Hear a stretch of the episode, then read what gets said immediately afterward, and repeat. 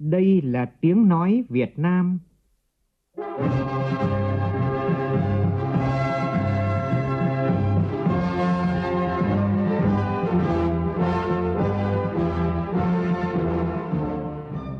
là tiếng nói Việt Nam, phát thanh từ Hà Nội, thủ đô nước Cộng hòa xã hội chủ nghĩa Việt Nam.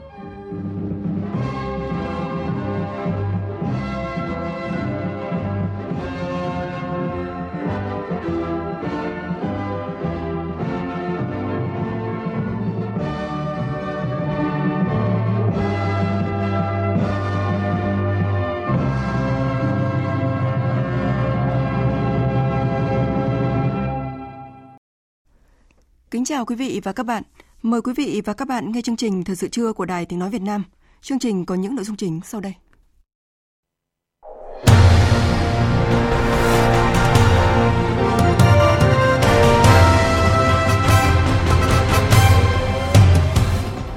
Bộ Chính trị tổ chức hội nghị toàn quốc quán triệt nghị quyết số 13 về phương hướng phát triển kinh tế xã hội, đảm bảo quốc phòng an ninh vùng đồng bằng sông Cửu Long đến năm 2030, tầm nhìn đến năm 2045.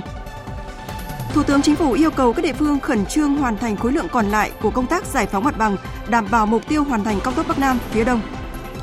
Đồng Nai đề nghị Tổ chức Giáo dục Khoa học và Văn hóa Liên Hợp Quốc UNESCO thẩm định dự án xuyên qua khu dự trữ sinh quyền quốc tế. Lãnh đạo Sở Giáo dục Đào tạo Hà Nội khẳng định sẽ xử lý nghiêm nếu phát hiện trường hợp ép học sinh có học lực không tốt, không được thi vào lớp 10. Trong phần tin quốc tế, cộng đồng quốc tế tìm cách hạ nhiệt căng thẳng ở trào lửa Trung Đông sau khi bùng phát giao tranh giữa Israel và Palestine trên giải Gaza. Cục Dự trữ Liên bang Mỹ Fed đề ngỏ khả năng tăng lãi suất cơ bản trong bối cảnh lạm phát ở Mỹ lên cao nhất trong vòng 40 năm qua.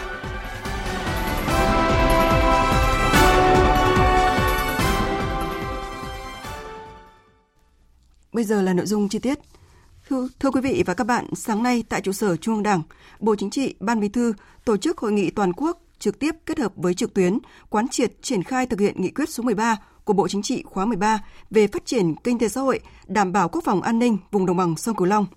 Tổng Bí thư Nguyễn Phú Trọng dự và có bài phát biểu chỉ đạo quan trọng tại hội nghị này.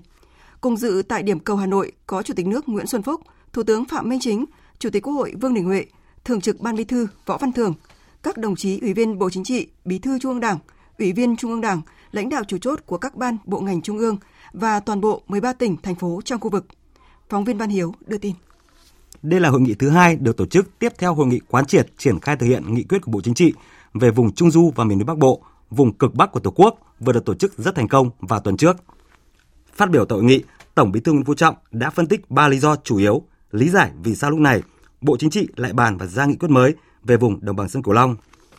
Theo đó, Bộ Chính trị ban hành nghị quyết lần này là để quán triệt sâu sắc hơn và tổ chức triển khai thực hiện tốt hơn chủ trương, đường lối của Đảng, nhất là nghị quyết đại 13 của Đảng về phát triển vùng.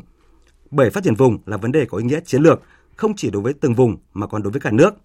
Do vậy, trong suốt 35 năm đổi mới và qua các kỳ đại hội, Đảng ta luôn chú trọng phát triển vùng nhằm khai thác, phát huy cao nhất tiềm năng lợi thế của mỗi vùng và các địa phương trong vùng cho phát triển kinh tế xã hội, bảo đảm quốc phòng an ninh và nâng cao đời sống vật chất tinh thần của nhân dân.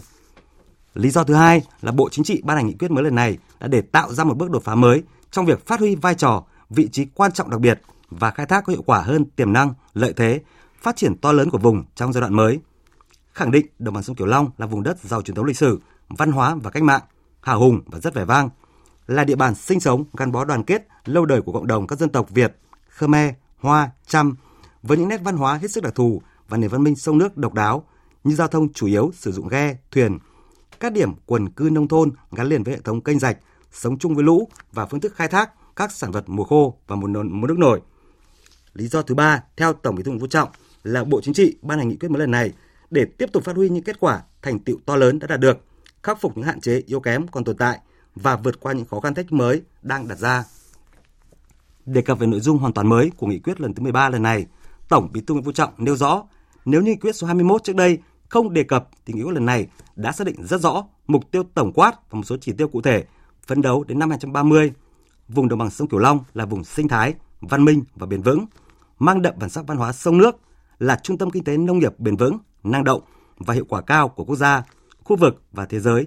trên cơ sở phát triển hệ thống các trung tâm đầu mối về nông nghiệp, các hành lang kinh tế và các đô thị độc lực tập trung các dịch vụ và công nghiệp đa dạng với hệ thống kết cấu hạ tầng đồng bộ, thích ứng với biến đổi khí hậu, phát triển kinh tế biển, kinh tế du lịch, tăng cường kết nối nội vùng, liên vùng, trong nước và quốc tế,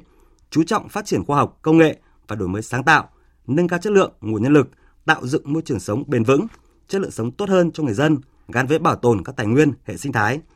duy trì và tôn tạo bản sắc văn hóa độc đáo, đa dạng của các dân tộc, bảo đảm quốc phòng và an ninh, tổ chức đảng và hệ thống chính trị trong sạch, vững mạnh, khối đại đoàn kết các dân tộc được tăng cường.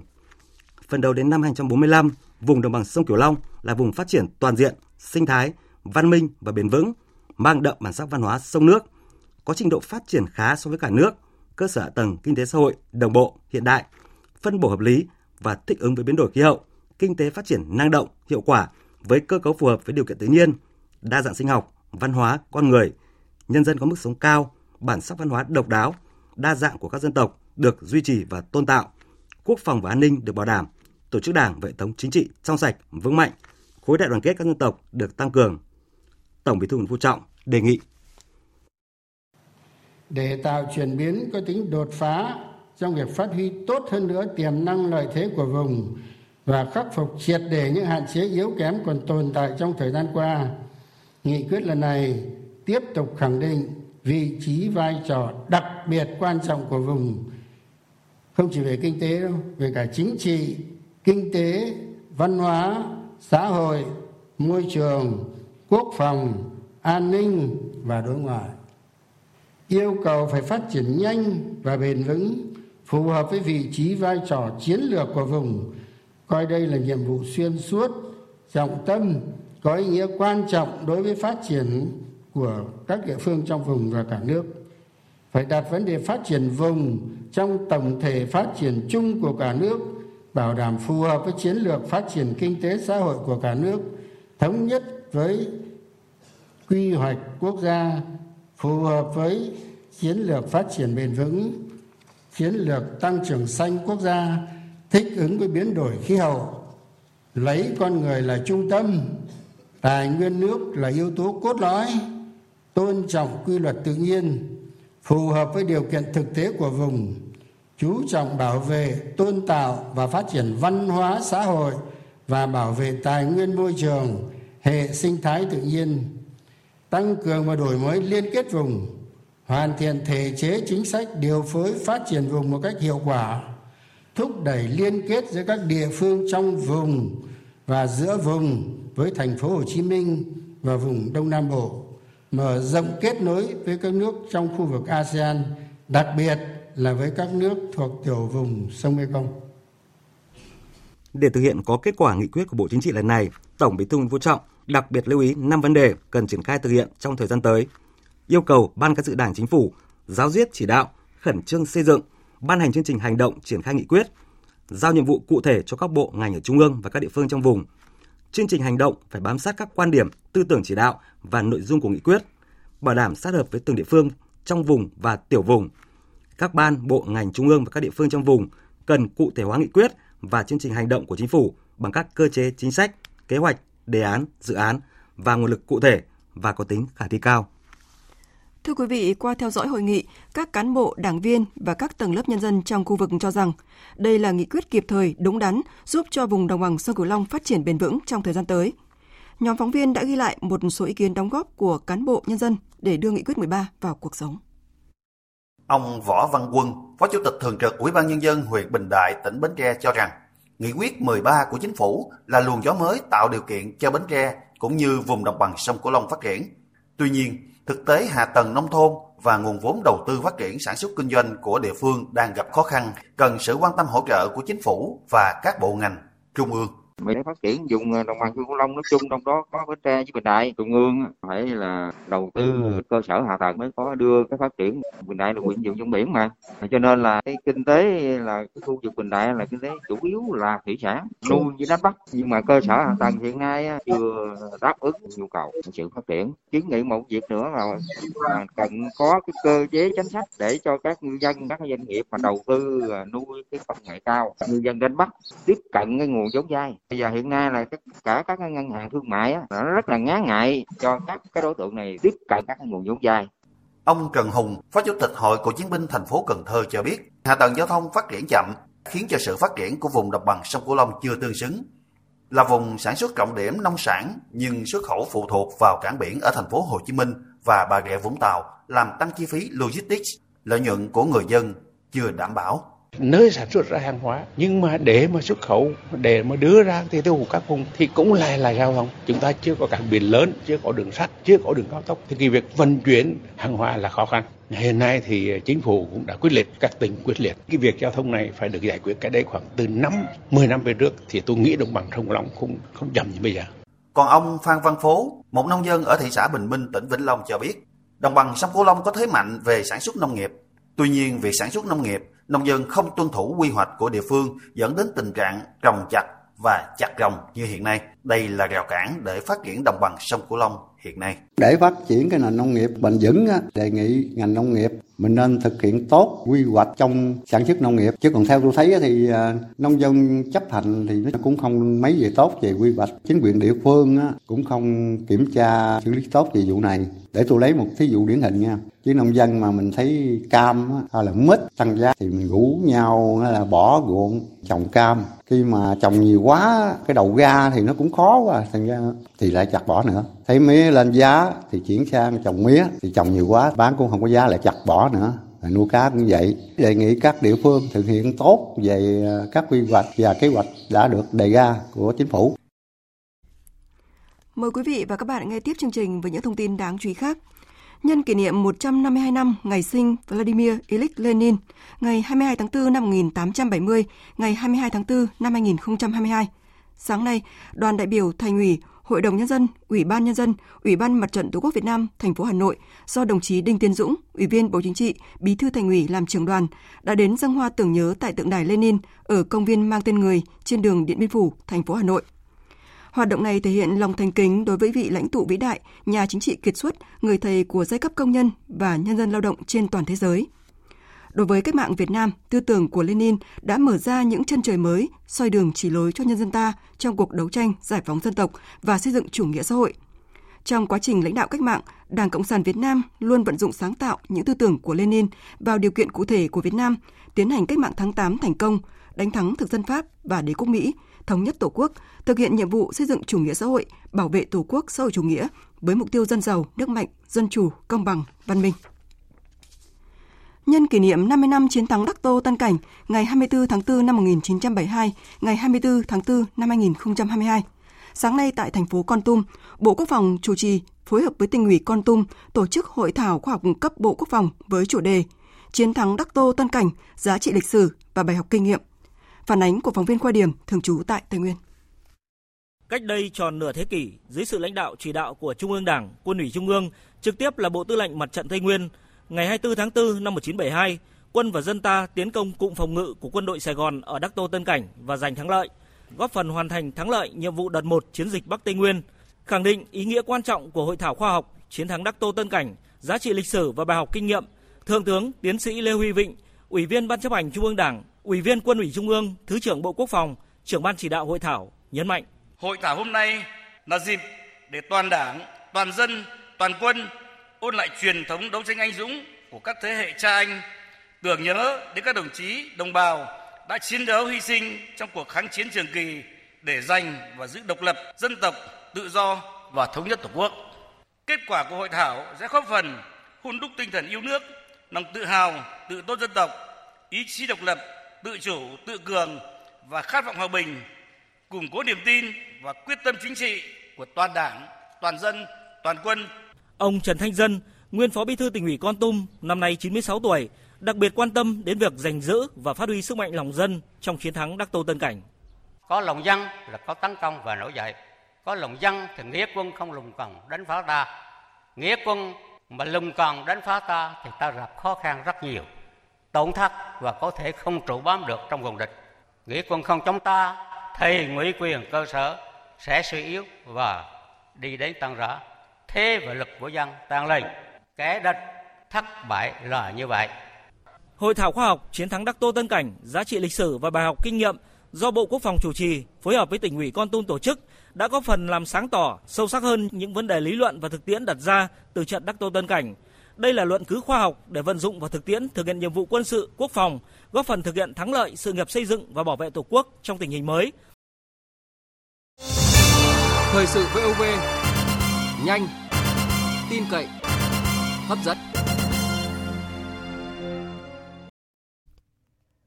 Thủ tướng Chính phủ vừa ban hành công điện về việc đẩy nhanh tiến độ hoàn thành khối lượng còn lại của công tác giải phóng mặt bằng và xử lý vướng mắc về mỏ vật liệu, đất đắp nền đường của dự án xây dựng công trình đường bộ cao tốc Bắc Nam phía Đông giai đoạn 2017-2020. Để đảm bảo mục tiêu hoàn thành dự án, đặc biệt là 4 dự án thành phần hoàn thành trong năm nay, Thủ tướng yêu cầu các bí thư tỉnh ủy, chủ tịch ủy ban nhân dân các tỉnh tập trung chỉ đạo các cơ quan đơn vị quyết tâm nỗ lực thực hiện các nhiệm vụ sau khẩn trương hoàn thành khối lượng còn lại của công tác giải phóng mặt bằng để bàn giao toàn bộ mặt bằng cho dự án trong tháng 4 này. Riêng đối với địa bàn tỉnh Ninh Bình và tỉnh Bình Thuận cần hỗ trợ giải quyết dứt điểm các vướng mắc về vật liệu đất đắp nền đường, cung cấp cho đoạn Mai Sơn, quốc lộ 45 và đoạn Vĩnh Hảo Phan Thiết hoàn thành trong tháng 4. Vận động người dân tạo điều kiện cho nhà thầu có thể khai thác vật liệu đất từng phần ngay sau khi thực hiện bồi thường các loại nhà cửa, vật kiến trúc cây cối hoa màu, không phải chờ đến khi hoàn thành bồi thường toàn bộ diện tích mỏ mới được khai thác. Bộ Tài chính dự kiến sẽ trình chính phủ giãn thu một số loại thuế và tiền thuê đất, thời gian áp dụng chính sách khoảng từ 3 đến 9 tháng với tổng số tiền khoảng 135.000 tỷ đồng. Theo Bộ Tài chính, những ảnh hưởng dịch bệnh COVID-19 và cuộc xung đột Nga-Ukraine đã đẩy giá cả hàng hóa thế giới tăng cao, tác động gián tiếp đến nền kinh tế các quốc gia, trong đó có nước ta. Để hỗ trợ kiểm soát lạm phát ổn định kinh tế trong nước, Bộ Tài chính cho biết chính phủ đã chỉ đạo trực tiếp theo dõi sát diễn biến thị trường từng mặt hàng, đặc biệt là các hàng hóa dịch vụ thiết yếu có tác động lớn. Từ đó có phương án giải pháp điều hành giá cả phù hợp để kiểm soát lạm phát từ nay đến cuối năm. Mới đây nhất là việc giảm 50% thuế bảo vệ môi trường đối với các mặt hàng xăng dầu. Trước đó là giảm thuế giá trị gia tăng một số nhóm hàng hóa dịch vụ từ 10% xuống còn 8%. Và để tiếp tục hỗ trợ hoạt động sản xuất kinh doanh phục hồi phát triển, Bộ Tài chính dự kiến trình chính phủ giãn thu một số loại thuế và tiền thuê đất đối với với giá trị ước tính khoảng 135.000 tỷ đồng. Thời gian áp dụng chính sách khoảng 3 đến 9 tháng. Chính sách này sẽ tạo điều kiện cho doanh nghiệp giảm chi phí vay. Kết nối cung cầu, giải pháp thúc đẩy tăng trưởng, thực hiện hiệu quả cuộc vận động người Việt Nam ưu tiên dùng hàng Việt Nam. Đây là chủ đề của hội thảo do Ủy ban Trung ương Mặt trận Tổ quốc Việt Nam tổ chức diễn ra vào sáng nay tại Hà Nội. Phóng viên Lại Hoa đưa tin. Các đại biểu chỉ rõ những thách thức của nền kinh tế Việt Nam đặt lên vai các doanh nghiệp, trách nhiệm không ngừng nâng cao chất lượng sản phẩm, hạ thấp chi phí sản xuất, nâng cao năng lực cạnh tranh, đáp ứng nhu cầu tiêu dùng trong nước. Muốn vậy, cộng đồng doanh nghiệp cần tích cực tham gia cuộc vận động người Việt Nam ưu tiên dùng hàng Việt Nam để chia sẻ đoàn kết phát triển thị trường trong nước, giữ niềm tin của người tiêu dùng. Giải pháp cơ bản trong phát triển thị trường trong nước là phải tạo lập được chuỗi kết nối cung cầu, Tuy nhiên, tiến sĩ Võ Đại Lược, nguyên viện trưởng Viện Kinh tế Thế giới chỉ ra những hạn chế mà doanh nghiệp Việt đang gặp phải. Làm doanh nghiệp cần phải nghĩ đến sự biến động của cái môi trường kinh doanh cả trong và ngoài nước để mà chúng ta ứng phó chứ không nghĩ ngắn hạn mà không nghĩ chỉ có trong nước mình thôi. Thứ hai, khối doanh nghiệp tư nhân, hộ gia đình cá thể Việt Nam thì cái khối này là cái khối lép vế nhất. Là vì ưu đãi thì ông doanh nghiệp nhà nước là nhất rồi. Thứ nhì thì ông FDI còn cái doanh nghiệp nhỏ doanh nghiệp Việt Nam thì ưu đãi kém nhất. Từ thực tế hoạt động của doanh nghiệp, ông Trần Văn Bắc, Tổng Giám đốc Công ty Cổ phần Sữa Nanovi Việt Nam cho rằng đánh vào cái tâm lý xính hàng ngoại. Đó là những cái hàng ờ, sách tay, hàng chưa rõ gốc xứ tem nhãn nó không đầy đủ rất là nhiều. Do đó dẫn đến cái tình trạng mà khi phân phối hàng ra, siêu thị, ra đại lý, tạp hóa, các shop bán lẻ thì dẫn đến là cái việc cạnh tranh bị ảnh hưởng. Đó làm nào để kiểm soát, nó đảm bảo cái tính cạnh tranh công bằng, hợp lý cho các doanh nghiệp trong nước. Sáng nay tại thành phố Hội An, Ủy ban nhân dân tỉnh Quảng Nam phối hợp với Đại sứ Hàn Quốc tại Việt Nam, Trung tâm Văn hóa Hàn Quốc tại Việt Nam khai mạc những ngày văn hóa Hàn Quốc tại Quảng Nam, Hội An năm 2022. Sự kiện là một trong chuỗi các hoạt động hưởng ứng năm du lịch quốc gia 2022 với nhiều hoạt động sôi nổi như chợ phiên Hội An, không gian ẩm thực Việt Hàn, các hoạt động trải nghiệm văn hóa Hàn Quốc, không gian trải nghiệm văn hóa Hội An, trưng bày và vẽ mặt nạ dân gian, trò chơi dân gian – Điểm nhấn của sự kiện là chương trình trình diễn trang phục truyền thống Việt Nam Hàn Quốc diễn ra vào tối nay tại vòng cung chùa Cầu. Ngành du lịch tỉnh Quảng Ngãi đang dần hồi phục với nhiều tín hiệu khởi sắc, nhiều sản phẩm, tour du lịch mới cùng những chương trình khuyến mại hấp dẫn mang đến du khách những trải nghiệm thú vị khi đến với Quảng Ngãi. Phản ánh của phóng viên Vinh Thông thường trú tại miền Trung. Từ đầu năm đến nay, lượng du khách ra đảo Lý Sơn ngày càng tăng, đặc biệt là dịp cuối tuần, những ngày lễ có cả ngàn du khách ra đảo. Du lịch Lý Sơn đã dần hồi phục sau thời gian dài ngưng trệ. Bà Lê Thị Hương Mỹ ở thành phố Biên Hòa, tỉnh Đồng Nai rất hào hứng khi cùng gia đình ra Lý Sơn khám phá du lịch biển đảo. Qua hai năm đại dịch thì nói chung là ở nhà cũng nhiều, rồi ờ, đã tham quan các đảo ở Việt Nam cũng khá nhiều mà còn Lý Sơn thì nói chung là cũng rất là thích đi nhưng mà chưa có dịp để đi tại vì ở cái Lý Sơn này nó có cái bề dày lịch sử là một cái niềm tự hào thành ra là phải đến thôi đến để tìm hiểu và cảm thấy ờ, rất là tuyệt vời Huyện đảo Lý Sơn có hơn 130 cơ sở lưu trú với hơn 1.000 phòng. Nhiều cơ sở lưu trú hiện đã được đặt kín phòng trong dịp lễ 30 tháng 4 và 1 tháng 5 tới đây. Huyện Lý Sơn triển khai kế hoạch xây dựng, kết nối các giá trị văn hóa vật thể và phi vật thể để phát triển du lịch. Ông Lê Văn Ninh, Phó Chủ tịch Ủy ban nhân dân huyện Lý Sơn cho biết, để phục vụ du khách tham quan Lý Sơn trong dịp lễ ờ, 30 tháng 4 và ngày 1 tháng 5 thì ờ, quý Ủy ban dân huyện đã chỉ đạo ban quản lý dự án đầu tư và xây dựng của huyện đã nhanh tiến độ thi công dự án bộ xương cá ông ở Lăng Tăng. Đây cũng là một sản phẩm đặc thù phục vụ cho khách du lịch trong thời gian đến. Về lâu giờ thì chúng tôi cũng đã có kế hoạch tổ chức các chuỗi sự kiện về văn hóa du lịch để phục vụ cho du khách đến tham quan Lý Sơn. Ngành du lịch Quảng Ngãi đang triển khai nhiều chương trình kích cầu nhiều hoạt động hấp dẫn như diễn đàn liên kết phát triển du lịch dòng chảy tinh hoa, trưng bày di sản văn hóa biển đảo Quảng Ngãi, ảnh đẹp du lịch Quảng Ngãi, giải vô địch các câu lạc bộ dù lượn quốc gia lần thứ hai năm 2022. Ông Trần Hoàng Tuấn, Phó Chủ tịch Ủy ban nhân dân tỉnh Quảng Ngãi cho biết, Mục tiêu lớn nhất của phát triển du lịch là đưa ngành du lịch thành ngành kinh tế mũi nhọn của tỉnh, đóng góp vào GDP của toàn tỉnh khoảng 10%. Tập trung quan trọng là phát triển hạ tầng du lịch, kêu gọi nhà đầu tư lớn. Mũi nhọn là du lịch biển đảo mà Lý Sơn là điểm ờ, mấu chốt nhất. Trên cơ sở đó thì sẽ phát triển thêm một số lĩnh vực khác, cái điểm du lịch ở trên ờ, các vùng miền núi và phát huy cái giá trị của đồng bào dân tộc, văn hóa dân tộc để ờ, kêu gọi và thu hút khách. Liên quan đến kiến nghị làm cầu Mã Đà và quốc lộ 13C, dự án xuyên qua khu dự trữ sinh quyền thế giới Đồng Nai, Ủy ban dân tỉnh Đồng Nai vừa đề nghị Tổ chức Giáo dục, Khoa học và Văn hóa Liên Hợp Quốc UNESCO cho ý kiến. Ủy ban Nhân dân tỉnh Đồng Nai cho biết trước đó Thủ tướng Chính phủ đã làm việc với lãnh đạo tỉnh Đồng Nai và Bình Phước về việc xây dựng cầu Mã Đà để kết nối và nâng cấp tuyến đường Bà Hào, sân bay Giang Giang ở Đồng Nai và Đồng Xoài, Đồng Phú, Bình Phước thành quốc lộ 13C đi xuyên qua vùng lõi khu dự trữ sinh quyển thế giới Đồng Nai.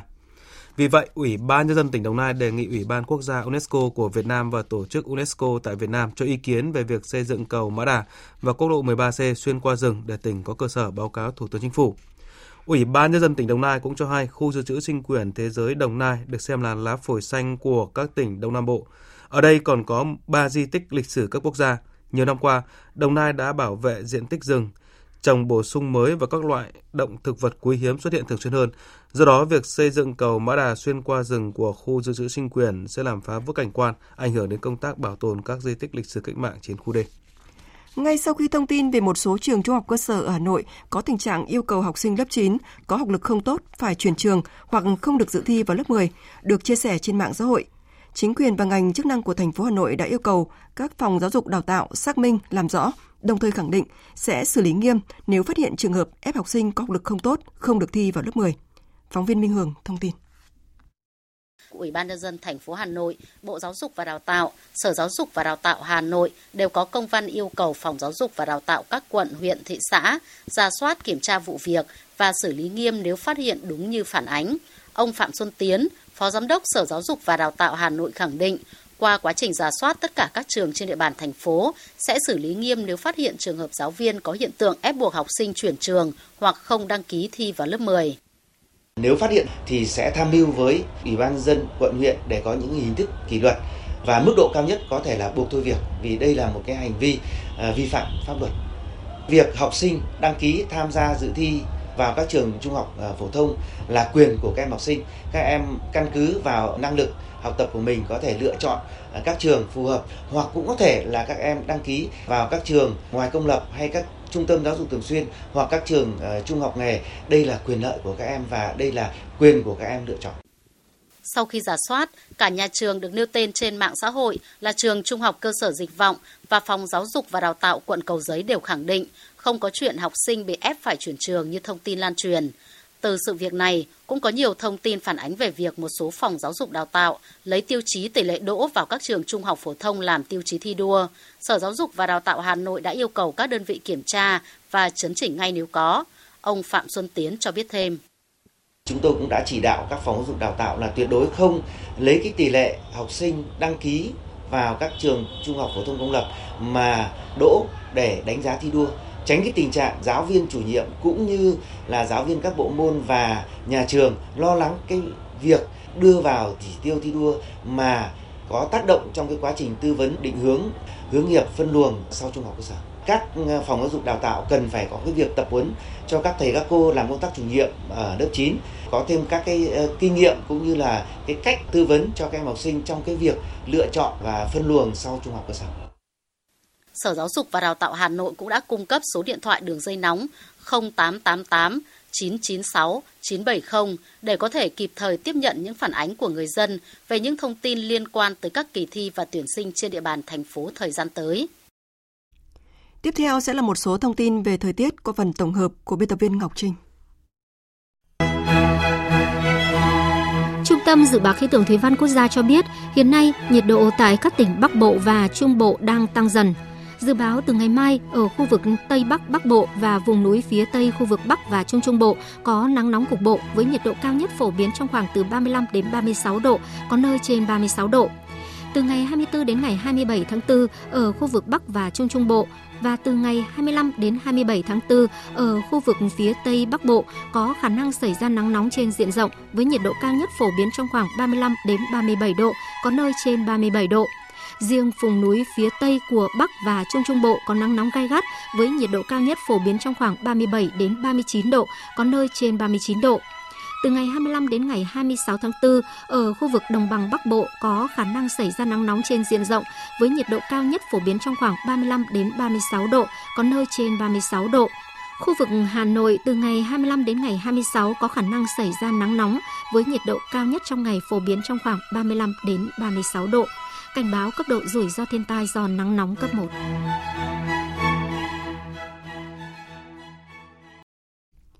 Mời quý vị và các bạn nghe tiếp chương trình Thời sự trưa của Đài Tiếng Nói Việt Nam. Hội đồng Bảo an Liên Hợp Quốc hôm qua đã tiến hành phiên họp về chủ đề nạn đói và xung đột tại các điểm nóng.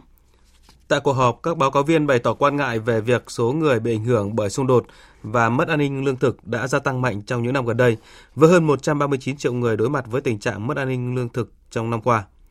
Các chuyên gia cho rằng hậu quả của cuộc xung đột tại Ukraine đang có tác động nghiêm trọng đối với hệ thống lương thực thế giới, đặc biệt là đối với các quốc gia vốn đã bị ảnh hưởng bởi xung đột như Afghanistan, Syria, Yemen, Ethiopia, Somalia và Nam Sudan.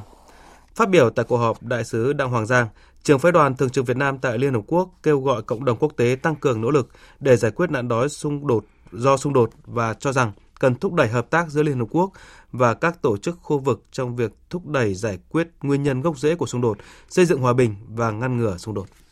Hôm qua tiếp tục bùng phát giao tranh giữa Israel và Palestine trên giải Gaza, động thái leo thang mạnh nhất trong vòng nhiều tháng qua. Cộng đồng quốc tế bày tỏ lo ngại, đồng thời gấp rút tìm cách hạ nhiệt trào lửa Trung Đông. Tổng hợp của biên tập viên Phương Anh. Trong nỗ lực hạ nhiệt tình hình, Liên đoàn Ả Rập vừa lên tiếng kêu gọi Israel chấm dứt việc để người Do Thái vào bên trong quần thể đền thờ Al-Aqsa. Ngoại trưởng Safadi của Jordani, nước đứng ra tổ chức họp khẩn giữa các ngoại trưởng các nước Liên đoàn Ả Rập, nhấn mạnh. Chúng tôi tập trung vào ba ưu tiên. Đầu tiên là ngăn chặn tình hình leo thang trong những ngày cuối cùng của tháng Ramadan. Lịch sử và pháp lý của các khu đền Hồi giáo cần được tôn trọng. Thứ hai, sau tháng lễ Ramadan, chúng tôi cần được đảm bảo rằng những gì đã xảy ra sẽ không xảy ra nữa. Cuộc tấn công vào lịch sử và pháp lý của khu đền thờ Al-Aqsa phải ngừng lại. Và cuối cùng, tình hình tại các vùng lãnh thổ của Palestine cần được cải thiện và chúng ta cần đưa các bên trở lại bàn đàm phán với giải pháp hai nhà nước. Hôm qua, phái đoàn Bộ Ngoại giao Mỹ đã có cuộc gặp với giới lãnh đạo Palestine tại Ramallah trong nỗ lực nhằm xoa dịu căng thẳng giữa Israel và Palestine. Tổng thống Palestine Mahmoud Abbas nhấn mạnh Israel phải chịu hoàn toàn trách nhiệm cho những hành động làm leo thang căng thẳng, đồng thời đề nghị Mỹ sớm can thiệp. Phái đoàn Bộ Ngoại giao Mỹ trước đó cũng đã có cuộc gặp với các nhà lãnh đạo Israel. Ngoại trưởng Israel Yair Lapid khẳng định lập trường quan điểm của nước này trong giai đoạn đầy thách thức hiện nay là giữ nguyên trạng núi đền. Phía Israel cũng được cho là đang nỗ lực để đảm bảo quyền tự do thờ phượng của tất cả các tôn giáo tại Jerusalem. Bạo lực leo thang gần đây giữa Israel và Palestine tại quần thể đền Al-Aqsa khiến Hội đồng Bảo an Liên Hợp Quốc hồi đầu tuần này cũng phải triệu tập một cuộc họp khẩn. Đặc phái viên Liên Hợp Quốc về Trung Đông kêu gọi hai bên tránh các hành động khiêu khích làm gia tăng căng thẳng tình hình. Trong khi đó, năm nước châu Âu gồm Ireland, Pháp, Estonia, Na Uy và Albania mới đây cũng ra tuyên bố chung nhấn mạnh sự cần thiết phải chấm dứt các hành động bạo lực ngay lập tức, ngăn chặn các vụ thương vong cho dân thường, tôn trọng hoàn toàn hiện trạng các địa điểm linh thiêng. Về tình hình Ukraine, người phát ngôn Điện Kremlin Dmitry Peskov cho biết Nga vẫn đang chờ phản ứng của phía Ukraine đối với những đề xuất mới nhất bằng văn bản của nước này được đưa ra trong cuộc đàm phán hòa bình giữa hai bên. Trong diễn biến liên quan, Tổng thống Mỹ Joe Biden đã gặp Thủ tướng Ukraine Denis Sihan tại thủ đô Washington trước khi ông công bố khoản viện trợ quân sự mới cho nước này.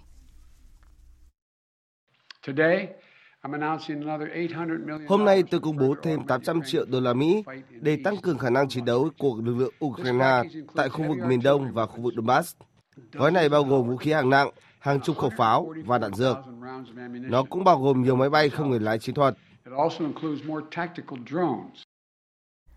Thủ tướng Ukraine Sehan hiện đang ở Mỹ để tham dự hội nghị mùa xuân của Quỹ tiền tệ quốc tế IMF và Ngân hàng Thế giới WB. Dự kiến Thủ tướng Ukraine sẽ có các cuộc hội đàm với quan chức cấp cao chính phủ Mỹ và Quốc hội. Trong lúc này, cuộc xung đột Nga-Ukraine phủ bóng đen lên cuộc họp của các lãnh đạo tài chính toàn cầu. Lần đầu tiên trong lịch sử, Quỹ tiền tệ quốc tế IMF kết thúc cuộc họp thường kỳ 6 tháng mà không đưa ra tuyên bố chung.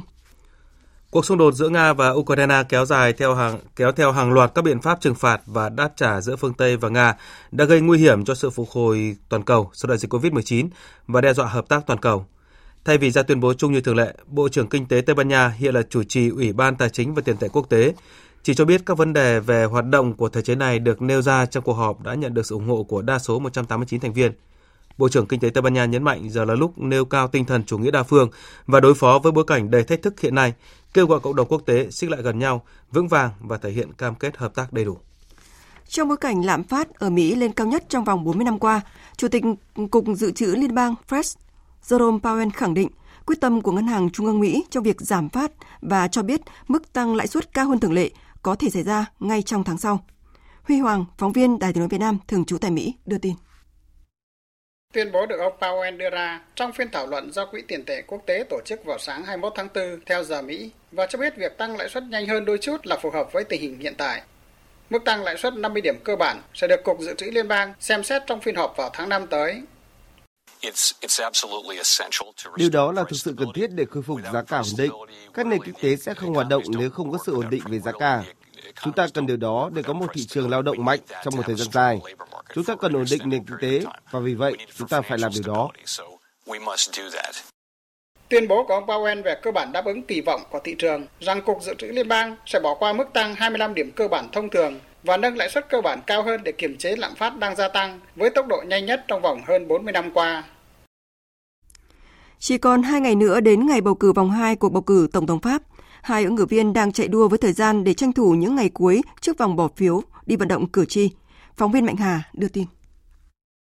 Bà Marie Le Pen hôm qua đã có chuyến đi vận động tranh cử tại các vùng Pas de Calais và Haut-de-France, hai địa phương được đánh giá là những căn cứ địa của ứng cử viên cực hữu. Trong buổi meeting cuối cùng tổ chức tại tỉnh Arras vào buổi tối cùng ngày, bà Le Pen tiếp tục bảo vệ dự án tranh cử cực đoan, đặt ưu tiên lợi ích quốc gia và người dân Pháp lên trên hết. Ứng cử viên cực hữu cũng lên án thái độ có phần ngạo mạn của ông Emmanuel Macron trong buổi tranh luận trực tiếp trước đó. Chúng ta đã nhìn thấy một ông Emmanuel Macron lãnh đạo, trịnh thượng và luôn cao ngạo. Một tổng thống không nên hành xử như thế. Thái độ của ông ấy vào tối qua, sự coi thường của ông ấy cũng chính là những gì ông ấy đã thể hiện với người dân Pháp trong gần 5 năm qua. Về phần mình, ông Emmanuel Macron có chuyến đi đến khu vực tập trung đông tầng lớp dân cư lao động tại tỉnh Saint-Saint-Denis, ngoại ô thủ đô Paris. Tại vòng 1, đa phần người dân ở khu vực này đã dành sự ủng hộ cho ứng cử viên cực tả Jean-Luc Mélenchon. Phát biểu trước các cử tri thiên tả, người đứng đầu nước Pháp tiếp tục công kích dự án tranh cử của bà Marine Le Pen đang gây chia rẽ xã hội Pháp. Các bạn có một dự án vì nền Cộng hòa và một dự án chống nền Cộng hòa.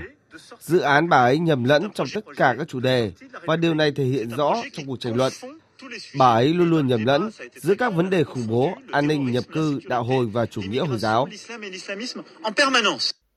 Theo cuộc thăm dò do Viện Isop Sopra Steria công bố ngày hôm qua, cuộc tranh luận trực tiếp với bà Marine Le Pen đã giúp ông Emmanuel Macron nới rộng khoảng cách với đối thủ lên thành 15 điểm, với xa số trong khoảng cộng trừ 3 điểm. Indonesia vừa công bố kế hoạch hành động quốc gia với 5 chiến lược nhằm cải thiện điều kiện sống, giáo dục cho trẻ em và thanh thiếu niên của nước này. Tin của phóng viên Võ Giang thường trú tại Indonesia.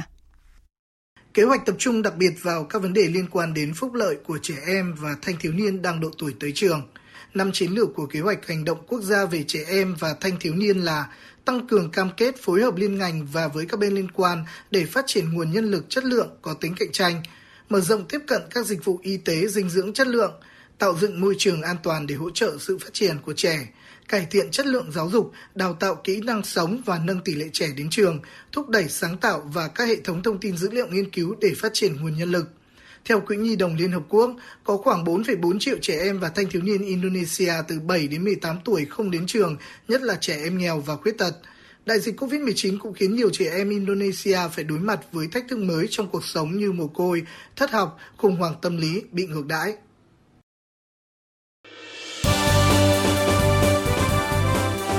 Thời sự tiếng nói Việt Nam Thông tin nhanh Bình luận sâu Tương tác đa chiều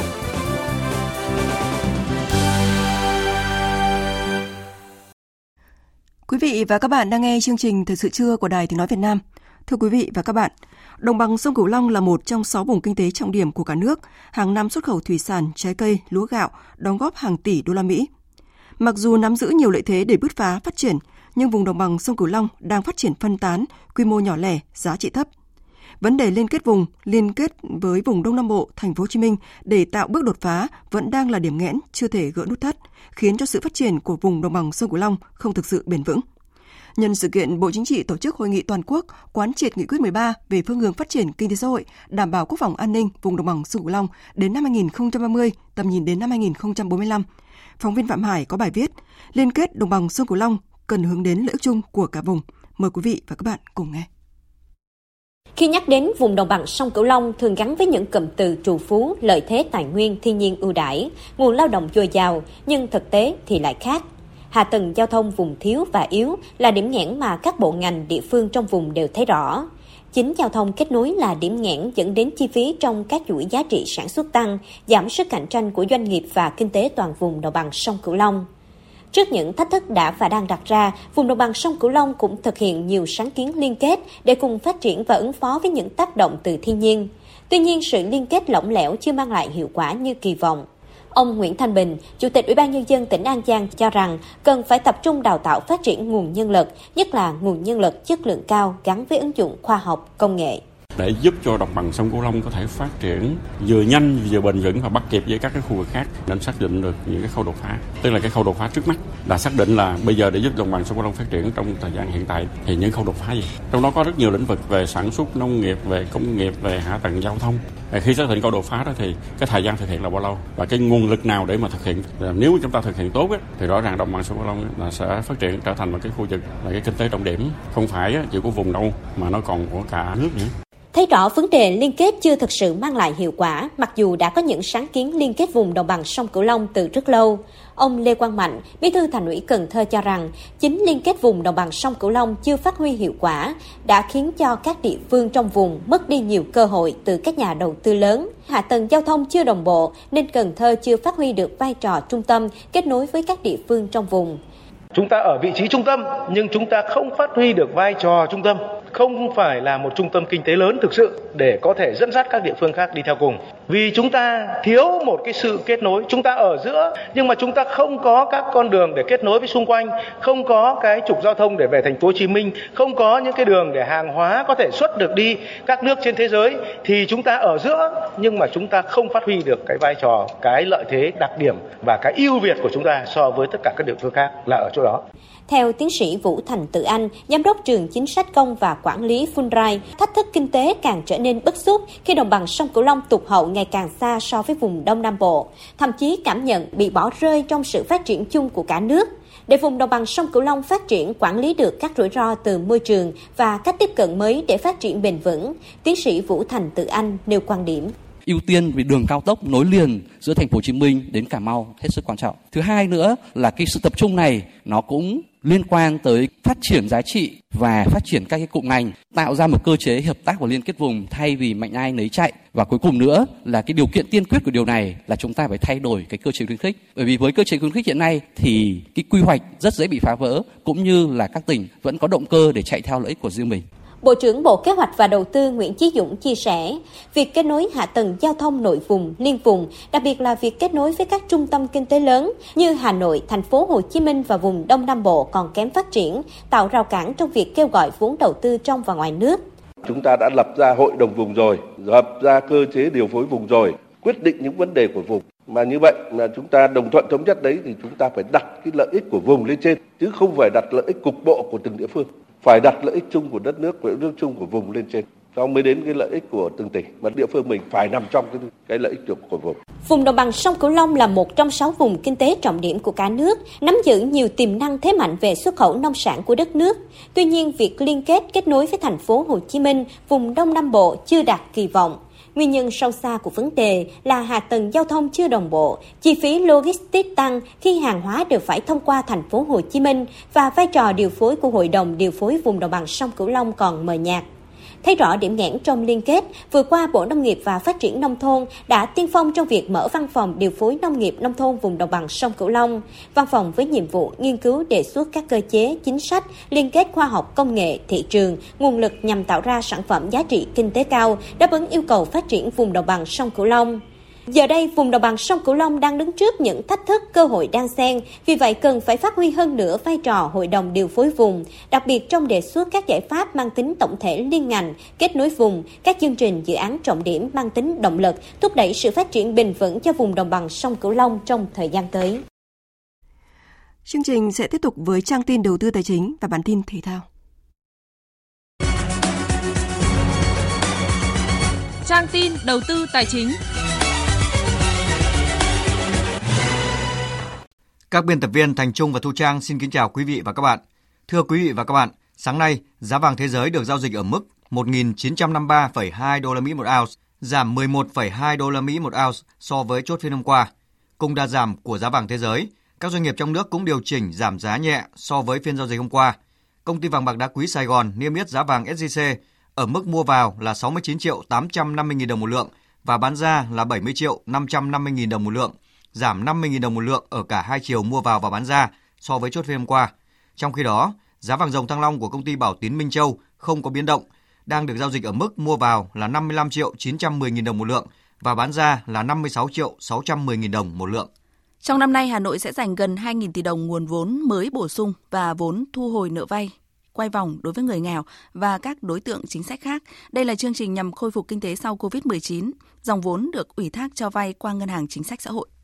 Từ đầu tháng 4, nhiều ngân hàng đã nâng lãi suất tiết kiệm để thu hút tiền gửi. Trong đó, nhóm ngân hàng quy mô nhỏ và vừa đều mạnh tay nâng lãi suất tiết kiệm. Ngân hàng An Bình, AB Bank tăng từ 0,1 đến 0,4 điểm phần trăm lãi suất tiền gửi với kỳ hạn từ 9 tháng trở xuống. VP Bank cũng nâng lãi suất tại một số kỳ hạn. Trong khi đó, ngân hàng MB cũng tăng lãi suất từ 0,15 đến 0,2 điểm phần trăm trên một năm tại đa số các kỳ hạn. Theo báo cáo tác động của dịch COVID-19 đến tình hình lao động việc làm quý 1 năm nay của Tổng cục Thống kê, thu nhập của lao động trong mọi lĩnh vực đã có sự thay đổi đáng kể. Thu nhập bình quân tháng của người lao động quý 1 là 6,4 triệu đồng, tăng 1 triệu đồng so với quý trước. Trên thị trường chứng khoán, phiên giao dịch sáng nay có sự hồi phục mạnh mẽ với sắc xanh là màu chủ đạo. Trong đó, đáng chú ý là các nhóm cổ phiếu ngân hàng, chứng khoán, công nghệ và sắt thép giúp VN Index giữ được vùng tâm lý là 1.400 điểm. Trong đó, các mã như HDB, BID, ACB, VCB, HPG đua nhau tăng giá. Trong rổ VN30 có đến 24 mã tăng giá và chỉ có 6 mã giảm giá. Kết thúc phiên giao dịch, VN Index tăng 6,71 điểm lên 1.442,75 điểm. HNX Index giảm 0,69 điểm xuống còn 365,92 điểm. Đầu tư tài chính biến cơ hội thành hiện thực. Đầu tư tài chính biến cơ hội thành hiện thực.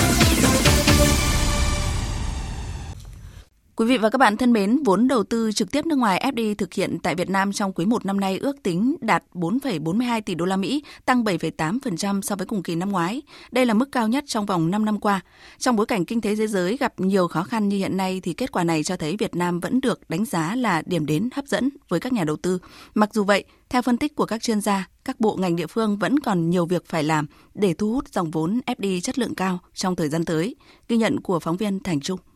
Thực tế cho thấy, nhiều địa phương vẫn còn dễ dãi trong việc chấp nhận các dự án FDI quy mô nhỏ không mang lại hiệu quả cho địa phương về tăng trưởng kinh tế và thu ngân sách.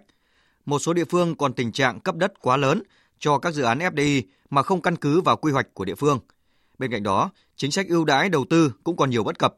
vẫn chủ yếu dựa vào ưu thế về ưu đãi thuế, giá thuê đất, chi phí nguyên vật liệu, trong khi chưa tương xứng với hiệu quả mà các dự án FDI mang lại.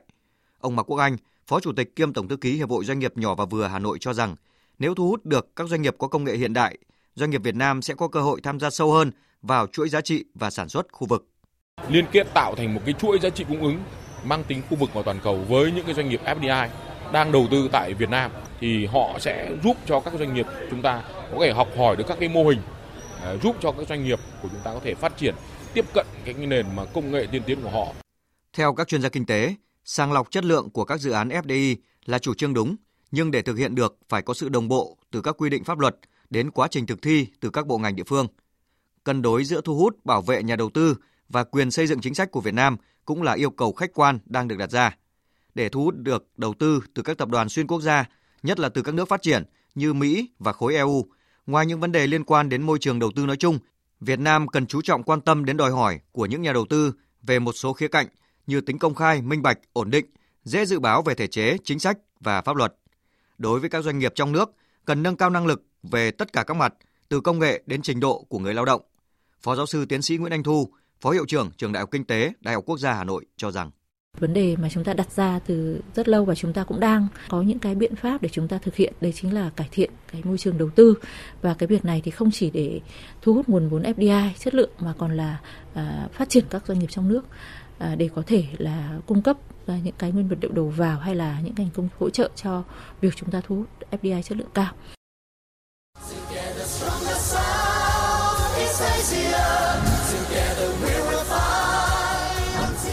Hướng tới SEA Games 31 Hướng tới SEA Games 31 Thưa quý vị và các bạn, nằm trong kế hoạch chuẩn bị cho SEA Games 31, đội tuyển U23 Việt Nam sẽ có trận giao hữu thứ hai với U20 Hàn Quốc vào 19 giờ tối nay tại sân vận động Hàng Đẫy Hà Nội. Nhiều khả năng huấn luyện viên Park Hang-seo sẽ sử dụng đội hình mạnh nhất, trong đó có 3 cầu thủ trên 23 tuổi gồm Tiến Linh, Hoàng Đức và Hùng Dũng trong màn tái đấu để kiểm tra khả năng phối hợp của ba cầu thủ này với những gương mặt trẻ. Trận đấu trên sân hàng đấy là dịp để ban huấn luyện đánh giá và kiểm tra các cầu thủ mới. Trận đấu này những cầu thủ quá tuổi sẽ được tham dự, qua đó giúp ích trong việc rút kinh nghiệm. Ngoài ra, những cầu thủ chưa được đá ở Phú Thọ cũng sẽ được trao cơ hội. Ban tổ chức SEA Games 31 cùng địa phương đăng cai Phú Thọ chính thức chốt mức giá vé xem các trận đấu của U23 Việt Nam tại đại hội. Ở vòng bảng, giá vé có 3 mệnh giá gồm 200.000, 300.000 và 500.000 đồng một vé. Vé bao gồm cho cả hai trận đấu trong ngày – Mỗi ngày thi đấu, ban tổ chức phát hành 16.000 vé, trong đó khán đài A có 6.450 ghế và dự kiến dành khoảng 2.000 vé mời. Nếu U23 Việt Nam vào bán kết, trận đấu có sự góp mặt của chủ nhà sẽ thi đấu ở sân Việt Trì vào lúc 19 giờ ngày 19 tháng 5. Ban tổ chức dự kiến mức giá vé là 300.000, 400.000 và 600.000 đồng một vé. Hôm qua, đội tuyển Futsal nữ Việt Nam đã có mặt tại Bahrain, bắt đầu chuyến tập huấn kéo dài 10 ngày nhằm chuẩn bị cho SEA Games 31. Trong thời gian tập huấn, đội tuyển nữ Futsal Việt Nam sẽ có 4 trận giao hữu với đội tuyển nữ Futsal Bahrain vào các ngày 23, 25, 27 và 28 tháng 4. Kết thúc chuyến tập huấn, toàn đội đáp chuyến bay về Hà Nội vào ngày 30 tháng 4, sau đó di chuyển đến Hà Nam, địa điểm tổ chức môn Futsal SEA Games 31. Ban tổ chức SEA Games 31 cho biết đội tuyển bóng ném bãi biển nữ Indonesia đã rút lui vào phút chót nên nội dung này sẽ không thể diễn ra. Theo quy định, các môn tập thể phải có tối thiểu 3 đội tranh tài mới được đưa vào chương trình thi đấu SEA Games. Nội dung bóng ném bãi biển của nữ chỉ có hai đội đăng ký là chủ nhà Việt Nam và Thái Lan. Việc phải hủy bỏ nội dung của nữ là điều đáng tiếc với bóng ném bãi biển Việt Nam. Đội nữ Việt Nam được đánh giá cao khả năng giành huy chương vàng khi đang xếp hạng một châu Á, đứng thứ 18 trên thế giới và xếp hạng tư tại World Big Game 2019.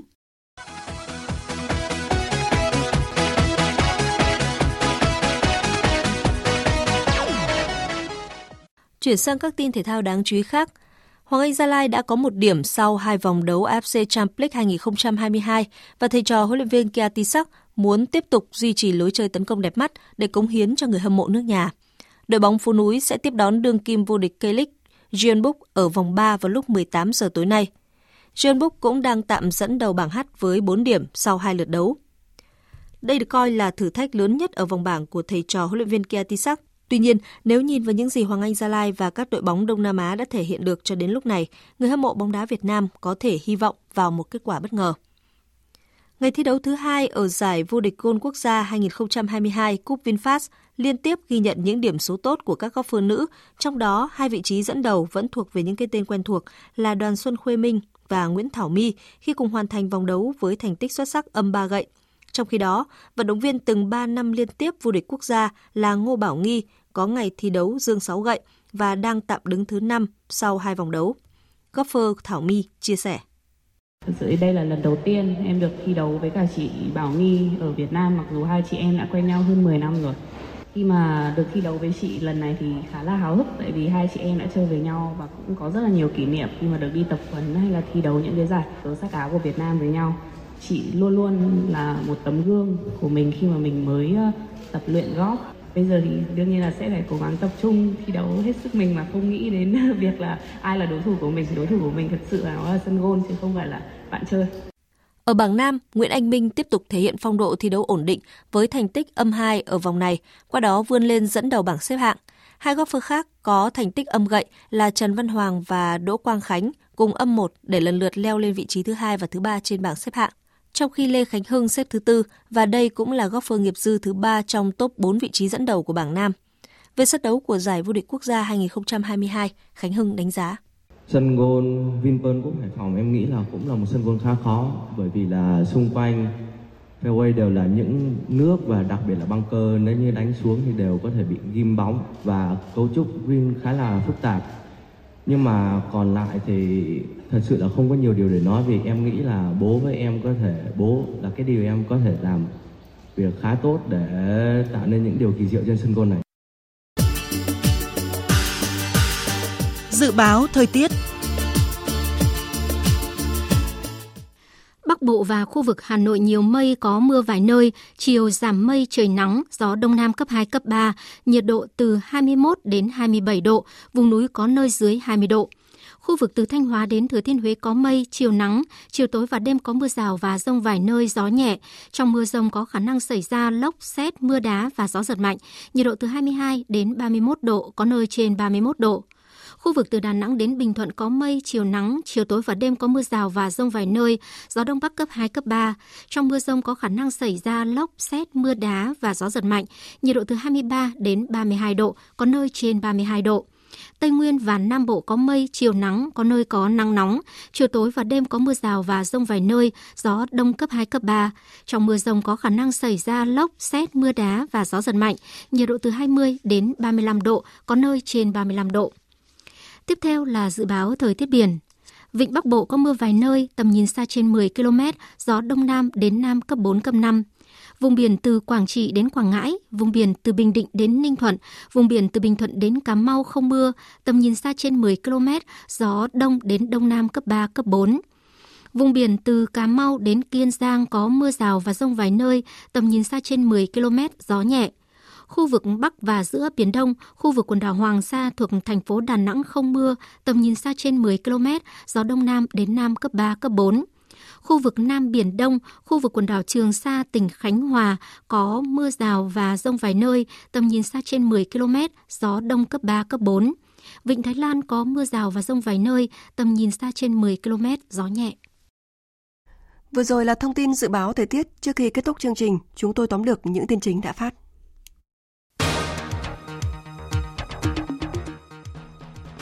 Dự và có bài phát biểu chỉ đạo quan trọng tại hội nghị toàn quốc quán triệt nghị quyết số 13 về phương hướng phát triển kinh tế xã hội, đảm bảo quốc phòng an ninh vùng đồng bằng sông Cửu Long đến năm 2030, tầm nhìn 2045. Tổng Bí thư Nguyễn Phú Trọng đề nghị chính phủ và các cơ quan ở trung ương cần tăng cường phối hợp với các địa phương trong vùng, xây dựng tổ chức thực hiện thật tốt quy hoạch phát triển vùng theo hướng xanh, bền vững và toàn diện. Thủ tướng Phạm Minh Chính yêu cầu các địa phương khẩn trương hoàn thành công tác giải phóng mặt bằng để đảm bảo mục tiêu hoàn thành cao tốc Bắc Nam phía Đông. Riêng đối với địa bàn tỉnh Ninh Bình và tỉnh Bình Thuận cần hỗ trợ giải quyết dứt điểm các vướng mắc về vật liệu, đất đắp nền đường cung cấp cho đoạn Mai Sơn, quốc lộ 45 và đoạn Vĩnh Hảo Phan Thiết hoàn thành trong tháng 4 này. Ủy ban dân tỉnh Đồng Nai vừa có văn bản gửi Ủy ban quốc gia UNESCO tại Việt Nam cho ý kiến về việc làm quốc lộ xuyên khu dự trữ sinh quyền thế giới Đồng Nai. Trong văn bản gửi UNESCO, chính quyền tỉnh Đồng Nai nêu lo ngại về sự tác động của tuyến đường đến việc bảo tồn rừng tại đây. Hôm qua tiếp tục bùng phát giao tranh giữa Israel và Palestine trên giải Gaza, động thái leo thang mạnh nhất trong vòng nhiều tháng qua do tái bùng phát bạo lực quanh khu đền Al-Aqsa ở thành phố Jerusalem. Liên đoàn Ả Rập ngay lập tức họp khẩn kêu gọi Israel chấm dứt hành động leo thang. Cuộc xung đột Nga-Ukraine phủ bóng đen lên cuộc họp của các nhà lãnh đạo tài chính toàn cầu. Lần đầu tiên trong lịch sử, Quỹ tiền tệ quốc tế IMF kết thúc cuộc họp thường kỳ 6 tháng mà không đưa ra tuyên bố chung.